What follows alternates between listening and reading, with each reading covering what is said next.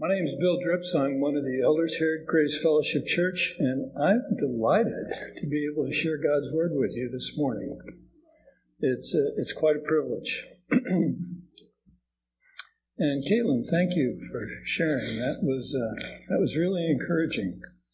Um, I started getting choked up with you on that verse. His grace truly is sufficient. Uh, let's pray. Father, as we come before you, you are our hope and our joy. You are the one who, by your very nature, reaches out to us and delivers us. Father, we don't understand why you would want people like us cluttering up your kingdom. And yet you have made it plain that we are not cluttering your kingdom, that we are your kingdom that you indwell us and make us your habitation. What an incredible privilege. Thank you. In Jesus' name, amen. Let's see. Uh, if you didn't get a Bible or a pen and an outline and you need one of those things, I'm not sure if we have folks to pass that out today. We didn't say anything about it. Oh, yes, we do have a little folk here to pass out some Bibles. So make her day and take a Bible. If anybody needs one, wave, wave your hand around in the air and um, we'll see what we can do about getting it to you. The grace principle. Our principles are what drive us. If you ever see us acting contradictorily to our principles, please bring it to our attention. We may fail but we always want to live in accordance with these principles. Um, the reason I mention that so specifically is that not all churches are driven that way. Um, many churches uh, may be driven by tradition. Now, that may or may not be bad, but the problem is the presupposition. They assume that what was in the past is the best and simply return to that we presume differently. We assume that what God has revealed in His Word is best, and we strive to become more like that. We assume that neither Grace Fellowship nor any other church has ever been all that we should be. And we press on, as Paul says in the book of Philippians chapter 3, we press on toward the goal of the upward call of God in Christ Jesus. Grace Fellowship and other churches like us are driven by our principles. We want you to know what they are and join with us in striving to live according to them. I'd like to talk a little bit about what grace is.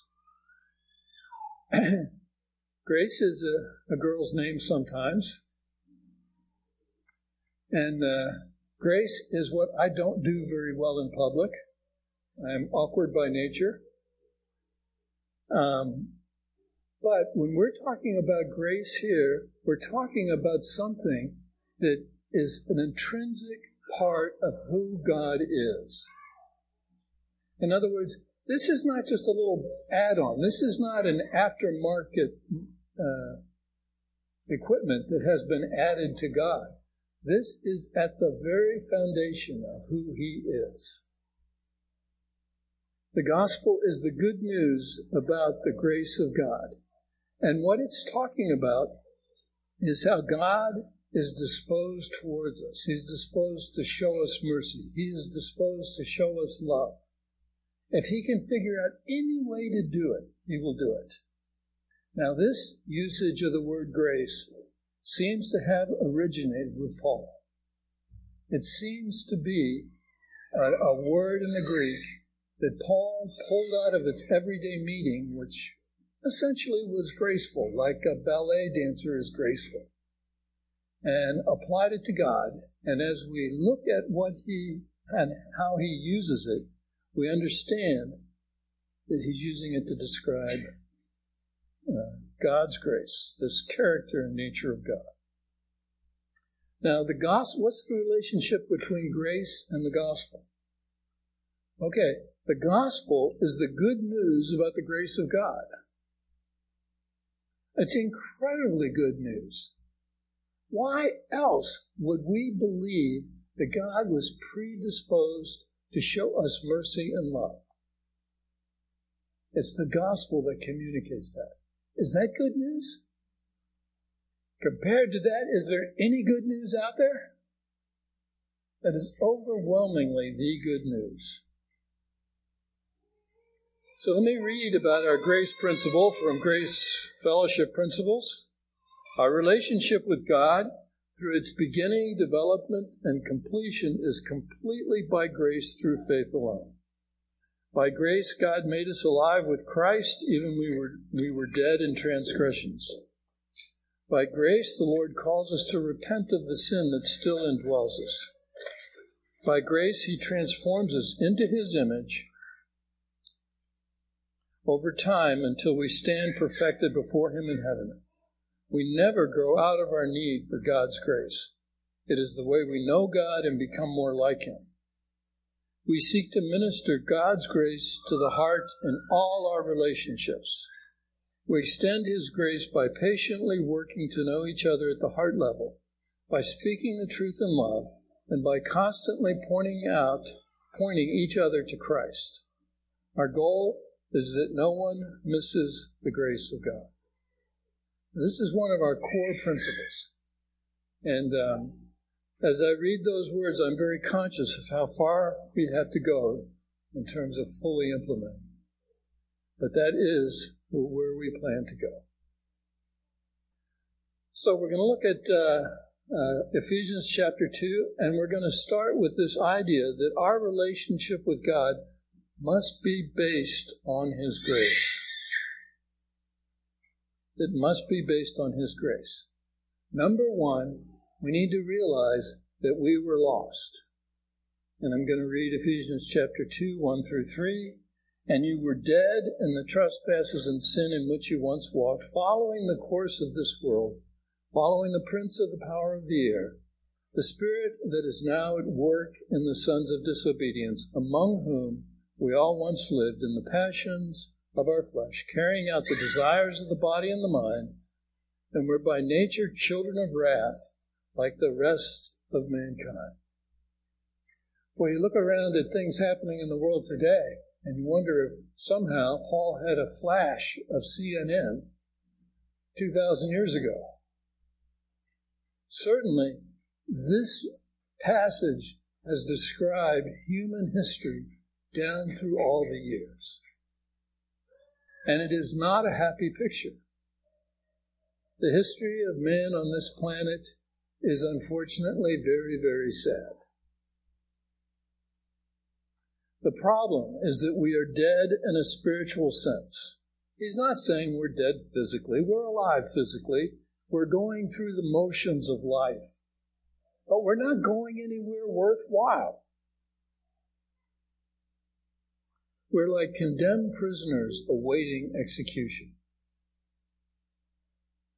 Um, you know, there's even a big movement in our day for people to uh, uh, commit suicide when they when they get older. It's a tragic way of thinking, and yet many people think that way. And then there are other people that don't want to wait for you to make that decision, and they want to help you out with it. Yeah, save a lot on medical bills, right? You're not doing anything good anyway. Fortunately, uh, we haven't quite gotten there yet as a society. But the reality is, is that we are there spiritually. We are already dead. And then he talks about how we were following the prince of the power of the air. Now, who is the prince of the power of the air? Well, that from the Greek worldview, the gods were in the heavens, and by that they meant the planets and the stars and that kind of thing. And in fact, where did we get the names for all the planets? They are actually the names of Roman gods, right? and uh, so that's where the, the gods, that's what the Greeks saw as the, as the heavens were where the gods lived. Now men live above ground in the air. Yeah, we live in the air, right? Is that is that a nice thing? You ever tried living not in the air? Doesn't work real well. We live in the air. So when the Greeks talked about in the air, they meant us, God, where we live in the ground above the air. They mean in the air where the birds fly too, but I guess people do that now too as well. Men die and are put underground. That's the underworld. Okay, so who is the prince of this air in which we live? That's how many times people at this day describe Satan. There Our adversary is the prince of the power of the air. And, uh, and his work in the world around us is, is very plain. Is very plain. Uh, there is evil in our, in our planet. Everything around us is not necessarily evil, but there is plenty to go around. And then finally, he says we, we live in the passions of the flesh, the desires of mind and body. Now, this is not the Greek concept. The Greek concept was dualism. The body's bad, the spirit's good. That's what they thought. And you know what? That same concept lives in many people these days. We talk about the, the, the purity of thought and that kind of thing.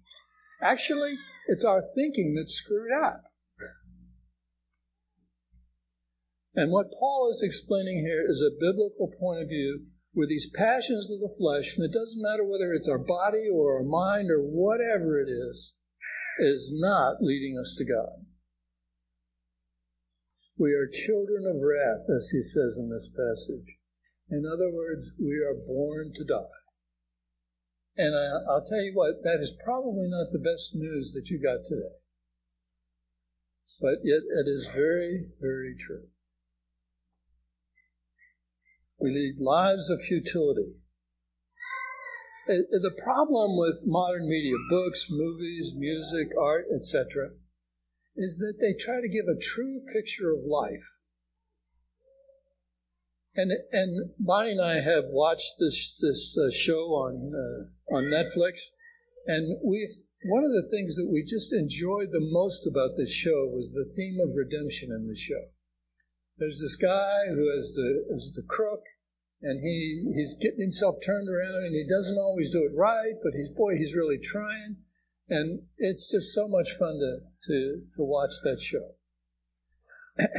well, the the show, as all good shows do, eventually came to an end. Why do they have to do that anyway? Just when you really found one you like, now they decide they got to end it.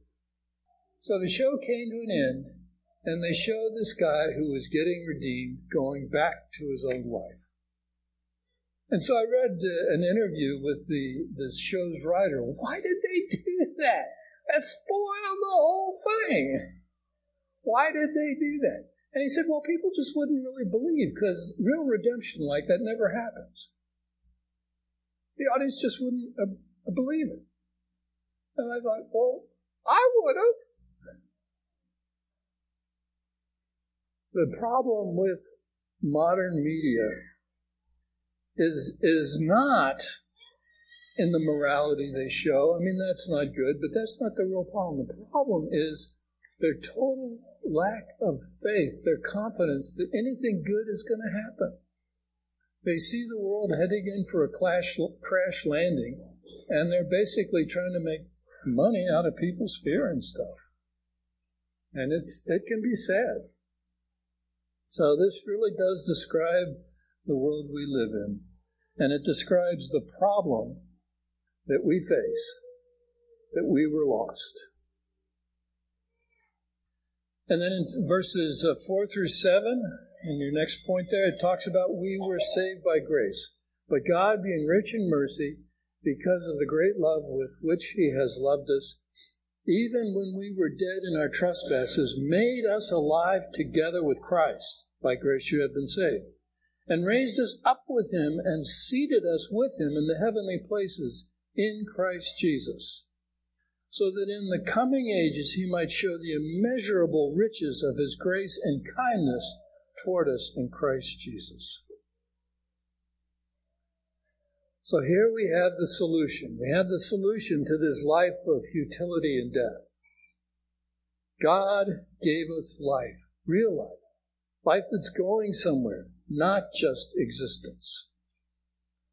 He described it as rich in mercy because of the great love that he has for us. We are alive with Christ in spite of in spite of the way we have lived. I just read this passage, and uh, to tell you the truth, I, I get I get goosebumps. Um, I I can believe that, that God would not take pleasure in uh, in sending us to hell. I, I I understand that totally. I don't take any pleasure in the idea that I might go there. I am delighted that God is, has a plan for getting us into heaven. But it's just really hard for me to believe just how much He loves us. He's not only made us alive in Christ, He has raised us up with Him and seated us with Him in the heavenly places in Christ Jesus. Okay, what are the heavenly places? Got any idea what that is? That's like God's throne room. Who sits in the throne room? Right? Ever seen a picture of the throne room? Who's sitting in the throne? The king or the queen, right? Who else is sitting in the king or queen's presence? Nobody. Well, maybe if there's the king, there's the queen sits. Maybe if they have children, maybe the children are allowed to sit around them.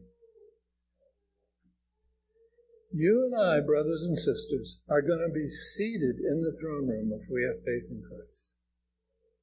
This, this is just crazy good. This is over the top. That he would take those of us who are utterly lost, dead in trespasses and sin, and would raise us up to be seated with him and his son. And, and then in verse 7, he says that that's not even the immeasurable riches of his grace. That's just so that he can show us the immeasurable riches. And quite frankly, at that point, I think Paul has run out of words to describe how good it is. I have too. So we have the problem, we were lost, we have the solution, we were saved by grace. And now we look at why God acted by grace through faith so that we might act. In verses uh, 8 through 10. For by grace you have been saved through faith, and this is not your own doing, it is the gift of God, not a result of works, so that no one may boast. For we are his workmanship, created in Christ Jesus for good works, which God prepared beforehand that we should walk in them. So the result of God's intervention because of his grace is that God's good work produces in us good works. and I think we all have an idea as to how hard that is. Have you ever tried to change a bad habit? Yeah, is that a tough job? How about let's do another one tomorrow? Hey, how about we knock off one bad habit every day this week? Yeah, not likely. God is in the business of changing us. The reason He has acted through by grace through faith is so that we might act. Our salvation is God's gift to us. You see, it says it right there. And this is not your own doing, it is the gift of God. So He gave it to us. We don't earn it. How do you respond when someone gives you the perfect gift? You ever, you ever had that happen? You didn't know what you were going to get. You were hoping for this or for that. And in your wildest dreams, you thought, well, yeah, but I, I, will never get that. But maybe I could get this. And then all of a sudden, somebody gives you that incredible thing that was just better than you can ever imagine. You know, um, that happened to me one time.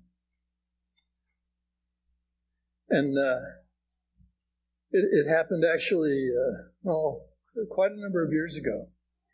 And uh, I remember uh, when I asked Bonnie if she would marry me.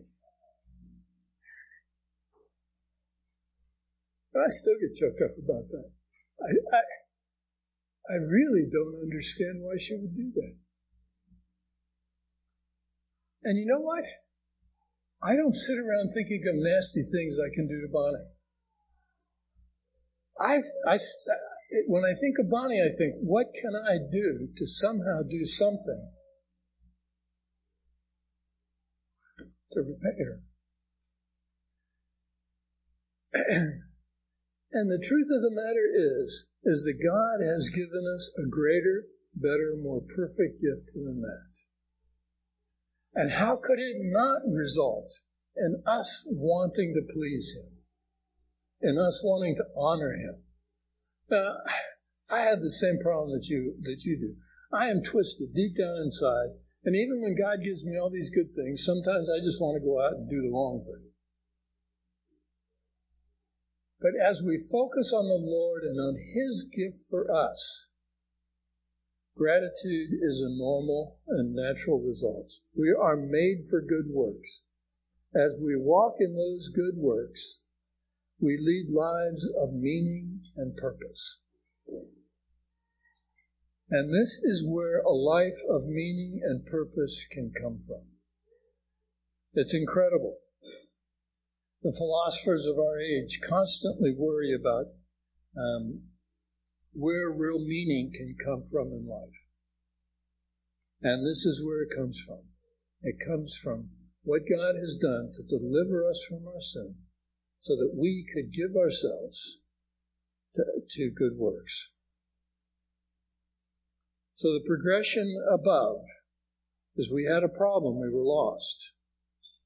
We have a solution, we are saved by grace. And we have a result is that we give ourselves to doing the right thing. Now, one thing I want to caution you on, and the Bible's very clear about this, that doing the right thing is not necessarily easy. We've been through almost a year studying the book of Job. and what God was doing in that book was changing this man Job and helping him become what he needed to be. Now, those of you that have looked at the book of Job, how many of you think that Job had a tough time? yeah. How many would like to go through what Job went through? No. And the reason that God did that is given right here. He was transforming Job into a man who did the right thing. So if you want to know what it can look like, that is what it looked like for one man. Not an easy job, but a very good job, and well, well worth it. So, our relationship with God must be based on His grace. In the next paragraph in Ephesians, Paul goes on to talk about our relationship with one another must also be based on His grace and that's uh, uh, let me read verses 11 and 12 talks about how we were alienated. Therefore remember at one time you gentiles in the flesh called the uncircumcision by what is called the circumcision which is made in the flesh by hands remember that you were at that time separated from christ alienated from the commonwealth of israel and strangers to the covenants of promise, having no hope and without God in the world. So the first thing he wants us to do is to remember what the problem really is. In fact, there's one word, there's a word in this uh, little section here, these two verses, that's repeated in both uh, verses, and it's remember. You know, it's it's interesting how uh, people that um, uh, come to this country and uh, and choose to live here often are more appreciative of what's going on in this country than the people that were born here. Because we take it for granted right? But uh, a few years back uh, I was talking to a, a fellow and uh, discovering that uh, that he was um, uh, on the faculty of this uh, university that I was at. It was actually over at Bucknell, and um, uh, and that he had uh, he had actually grown up in a, in another country, and had come over here. And um, he, his, his heritage, his family home, shall we say, the home where his family came from was in the Balkans. But they had actually been refugees in Germany. And um, uh, and this fellow that I was talking to uh, was uh, actually had legal residency in Germany. And uh, and and when you look at him, you, you didn't he didn't look odd or anything. And he told me, he said, Bill, he said, you don't realize what you have over here. He said, if if I live here for just a, a, a couple more years, I can get naturalized. And he said, and I will be a citizen, and I will be fully accepted. He said, I lived my whole life in Germany. I am legally German. He said, I will never be accepted as German. Ever.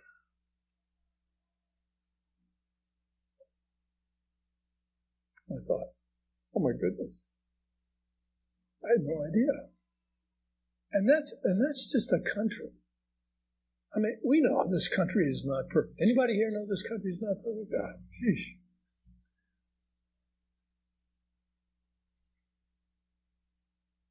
And God has done something greater than that. The problem, we are separated from Christ and alienated from His people. No hope without God, trapped in this world. No way out. Our problem with God has led directly to our problems with people. And people have tried to solve this. Um, there's a statement that sums up the communist slash socialist ideal from each according to his ability, to each according to his need. Well, that sounds great, doesn't it? Why don't we just have a society? Everyone contributes what they can and only takes what they need. How well has that worked when people have tried it? Is the problem with the concept? No. it's the problem is that we're lazy and selfish. That's what the problem is. And before we get too proud of our Americanism, what's the American ideal? Life, liberty, and the pursuit of happiness. Yes, how often do we have a problem accomplishing that? It's going to be a long, long time before we accomplish our ideals in the U.S. So this is the problem. We are alienated one from each other. We don't act in love towards one another. Then in uh, uh, in verses 13 through 19, uh, Paul says, uh, "But now in Christ Jesus, you who were once far off have been brought near by the blood of Christ. For He Himself is our peace, who has made us both one and has broken down his in His flesh the dividing wall of hostility." by abolishing a law of commandments expressed in his ordinances, that he might create in himself one new man in place of the two, so making peace, and might reconcile us both to God in one body through the cross, therefore killing the hostility. And he came and preached peace to you who were far off, and peace to those who were near. For through him we both have access in one spirit to the Father. So then you are no longer strangers and aliens, but fellow citizens with the saints and members of the household of God. By grace, we are now at peace and are fellow citizens. You know, looking at, and that is the solution. Christ's payment for our sin and our reconciliation with God make us one people. We really don't have a choice about that, do we? What are you going to do? Look God right in the eye as He's dying for your sin and taking you to heaven and say, Yeah, I don't want that. I don't think so. and what He has said is okay. Not only have I taken you to be my sons and daughters, I have other sons and daughters. You will be one. Which part of that don't you understand? So the solution is God made us one people. We are one, if we are one people, one family, one body, how else can we act except in love? I mean, granted, I can certainly understand why you would not very much enjoy acting towards love towards me. I'm not all that nice a guy. But our problem when, when we start thinking about that is that really none of us are all that nice. And yet God has included us. And if He would include us, what right do we have to reject it? So the problem, the solution, and now we are God's temple, verses 20 through 22, built on the foundation of the apostles and prophets, Christ Jesus himself being the cornerstone, in whom the whole structure, being joined together, grows into a holy temple in the Lord.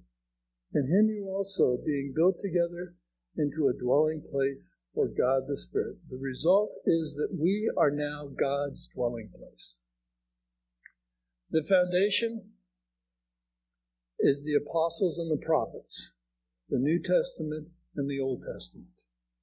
The uh, the Old Testament was often referred to as the law and the prophets and the writings. So when he says the prophets, that's probably what he means. The apostles, all the books in the New Testament were written under apostolic authority. So this is this is a foundation for us. And then he says Jesus is the cornerstone. now, why is that important? Well, they often built with stone. It's very important that the cornerstone be big and heavy so that it doesn't move. Because all the weight of the building rests on that cornerstone. You have the two walls as the weight comes down the wall, and especially at a big wall, if it's very heavy, it tends to push out. If those corners start moving, let me tell you what, get out of the house. It isn't going to be pretty. And this kind of, and so the cornerstone must be big and it must be perfect. There's a, uh, a pyramid at a, at a place in Egypt called Meidum. And this pyramid has always been called the collapsed pyramid. Because when you look at it, it looks, it looks a little odd. It's like a, a core kind of sticking up in the middle of all this rubble. And as they've dug down through that and tried to figure out what happened, what happened is all the outer shell of the pyramid collapsed. And they, they have taken aerial pictures and seen where stones were rocketed out about a mile into the desert. Okay, when that thing collapsed, it was not pretty at all. If you were anywhere close, you had no memory of it after just a few minutes because you were dead.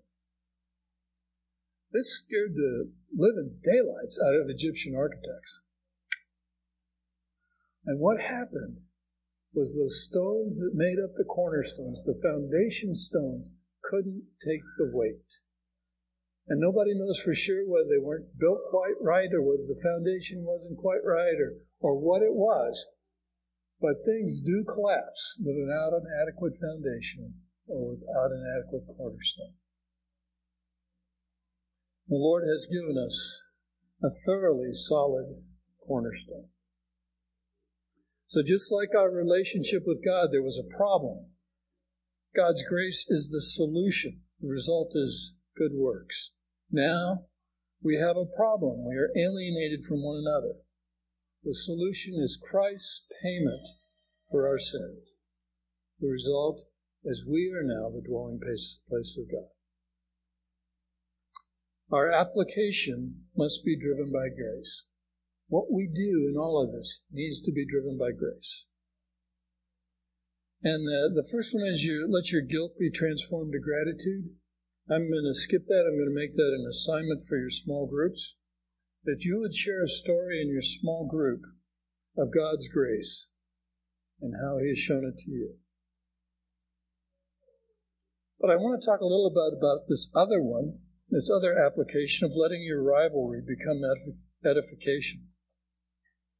Let your rivalry, instead of being a tearing down, turn into a building up. And some of you may know that uh, that we pursued uh, trying to buy this building at one point.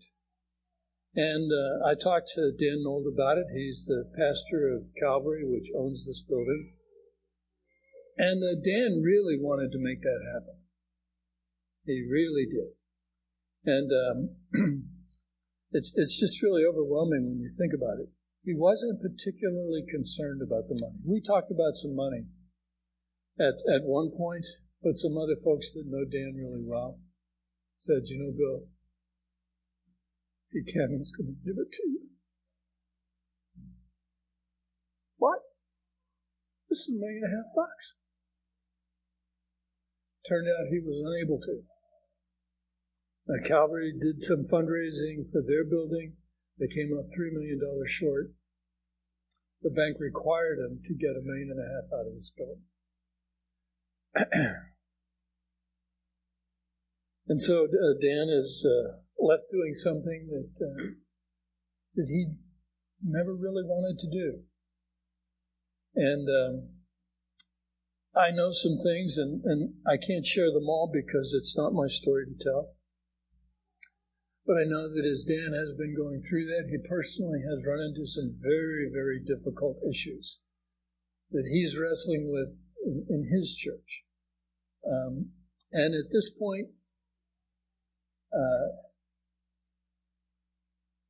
well, at this point, they, they have just got some real struggles to deal with. And, um, and I, and I can't really say anything more about that when we needed to find a place and we couldn't buy this thing, I came to Dan and I asked, Well, would you let us meet here? And he said, Sure. Um, and while they were meeting here as well, while Calvary continued to meet here, they didn't charge us a penny.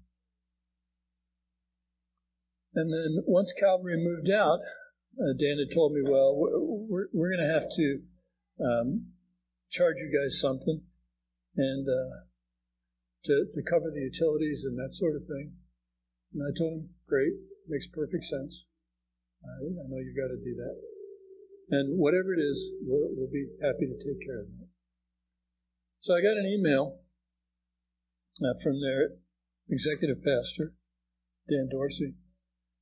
And he said uh, in the email, he said, Bill, we've, we've calculated the utilities for the, the, the summer months and it works out to be about a thousand dollars a month.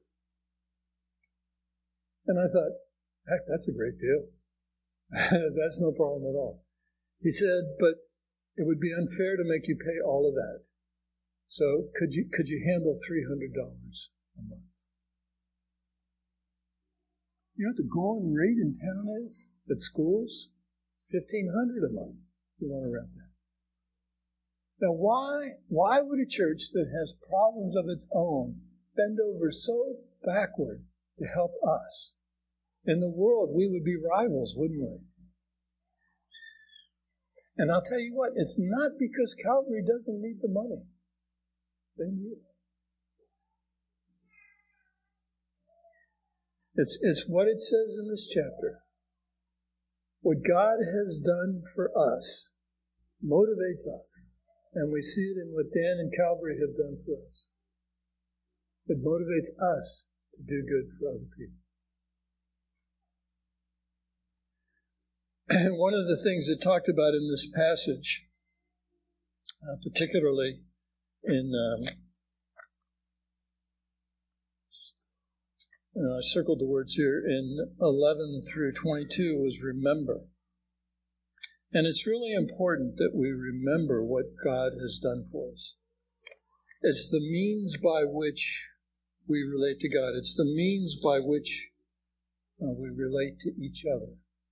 God's grace. And we need to remember what that cost Him to do that for us. And so today we're going to have communion. Uh, we're going to uh, remember that.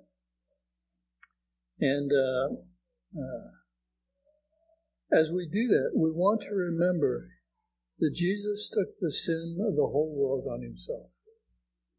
And at the end of Job, we talked about how uh, Job's suffering was horrendous. And yet, the fact is that the suffering that we experience in this life is something that actually we deserve. It was so much more difficult for Jesus because he had no sin. And the suffering that he undertook was to pay the penalty for all of our sin. Have you ever been Have you ever been uh, um, called to pay the penalty for someone else's sin? Have you ever been uh, accused of something that you didn't do and penalized for that thing that you never did? How did you feel about that? Did you feel royally wrong about that? That was just not, I mean, that was really hard. And that's what Jesus did. He did it. He did it before we even have a ch- chance to ask him would he please do it. He did it before we were even born. So today, as we take communion, um, let's remember what Jesus did. Father, we come before you, and we know that it's you and you alone who have won our salvation for us. And Father, you call us to put faith in your Son. Work in us to help us have that faith. Father, work in us to conform us to your image, uh, to make us into people who do good works. Father, we pray that you would be the one getting the glory. You're the one who has entered into our world. You're the one who has defeated the prince of the power of the air. And we are so grateful. Thank you for sending your son. We pray in his name. Amen. On Grace Fellowship, we move down the rows this way and come up around front here and pick